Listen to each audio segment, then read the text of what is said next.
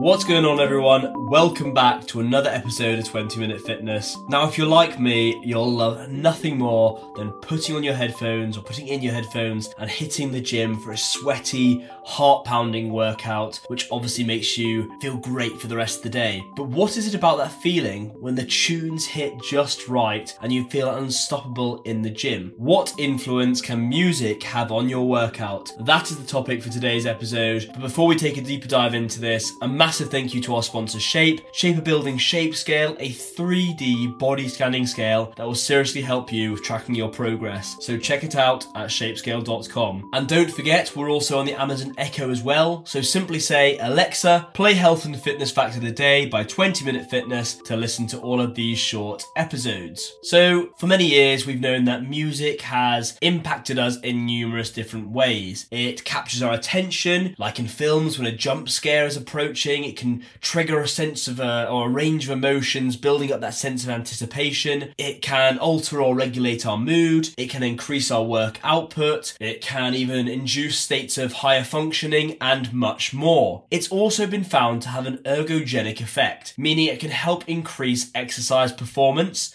it can delay fatigue, and it can increase power and strength. Caffeine is another ergogenic substance that's um, been proven to be quite effective by many sports scientists. It's really difficult to understand what it is about music that may be helping us to work out harder, if it does this at all. Jeanette Bicknell, in her article for Psychology Today, writes that it's hard to know whether it's the internal characteristics of the music, such as the tempo, the rhythm, and so on, or if it's the external features, such as the personal or cultural associations that the music often carries. But regardless of what it is about the music, the overall impression given by this research is highly positive. When music is used before athletic activity, it has been shown to increase arousal, to facilitate relevant imagery, and to improve the performance of simple tasks. It can increase physical capacity, improve your energy efficiency, and influence your mood. And one such study which backs this up was called The Effect of Music Tempo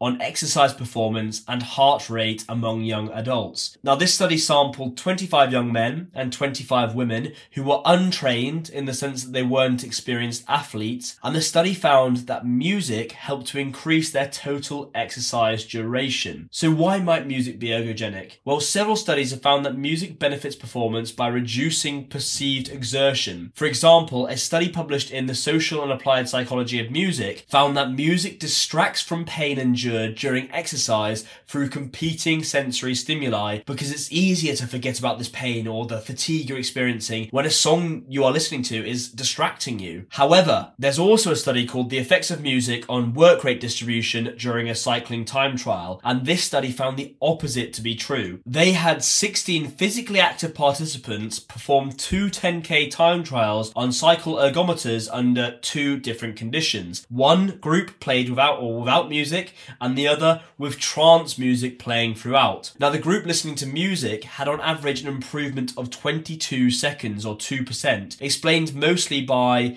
an increase in the first 3k of that 10k. But interestingly enough, ratings of perceived exertion were consistently higher throughout the time trial when music was playing, with the researchers saying that cycle speed and perceived exertion were both higher during the music trial, suggesting that participants were working harder during the music trial, but they were fully aware they were doing so. What's more, other studies have found that the power of music has definite limits. While music can hamper physiological feedback signals at moderate levels of intensity, it is markedly less effective when you're performing exercise at higher intensity. It does not reduce perceptions of exertion when exercisers are pushing themselves beyond that anaerobic threshold, the point at which um, lactic acid begins to accumulate in the bloodstream. One possible explanation is that at high levels of intensity, the body's physical feedback dominates the nervous system, so that distraction by any means is actually more difficult to achieve. Also, music seems to be a greater benefit to lesser trained exercisers, those who have less experience when it comes to health and fitness. And this could be because trained or more competitive athletes tend to work at higher levels of intensity. So there is some conflicting evidence there on what is going on that makes music ergogenic, and it will definitely be interesting to see this space develop. And I think personal preference also comes into play in this. So when I think about it, I can actually understand what the studies have are saying that more experienced athletes actually have fewer benefits from music when compared to untrained athletes. I have a good friend that is a very solid medium to long distance runner who's consistently putting out sub 1 hour 15 times for a half marathon, which is very good considering the, the amount of training he does. And he has stopped listening to music altogether to allow him to focus on his breathing, and he's found this has helped him increase his times and just have a more comfortable pace, for example. Whilst quite often we hear less experienced athletes say that they want to try and run to the beat of a fast paced uh, track, for example. Uh, they believe it helps them pick up their pace. And a 2006 study found that in less experienced runners, whilst listening to fast paced music, participants increased their pace and distance travelled when on a treadmill. So there is some truth in this as well. But obviously, as you progress, then you might find it is better to just listen to the signs your body is actually giving you. Regardless, I think I'll continue to keep listening to music for my workouts based on my personal preference and how I think it makes me perform. And recent studies have also shown that participants who listened to music that they deemed pleasing had higher levels of serotonin, which is obviously the feel good hormone. So when you're approaching your workout listening to a song, you go into it feeling better, psyching yourself up, and an overall good mood, which is how I want to work out. So again, up to you, personal preference. But that's all the time we have for this episode. I really hope you found it interesting learning a bit more about the impact or the influence music might have on our workouts. It does seem in general to have a overall positive impact on our workouts. But yeah, we'd love to hear from you. Do you leave your headphones at home? Do you listen to music when going on a run or, or working out? If you've tried both, let us know which you prefer. Uh, let us know which one gives you better a better performance and so on. So we really look forward to hearing from you and we'll catch you very soon.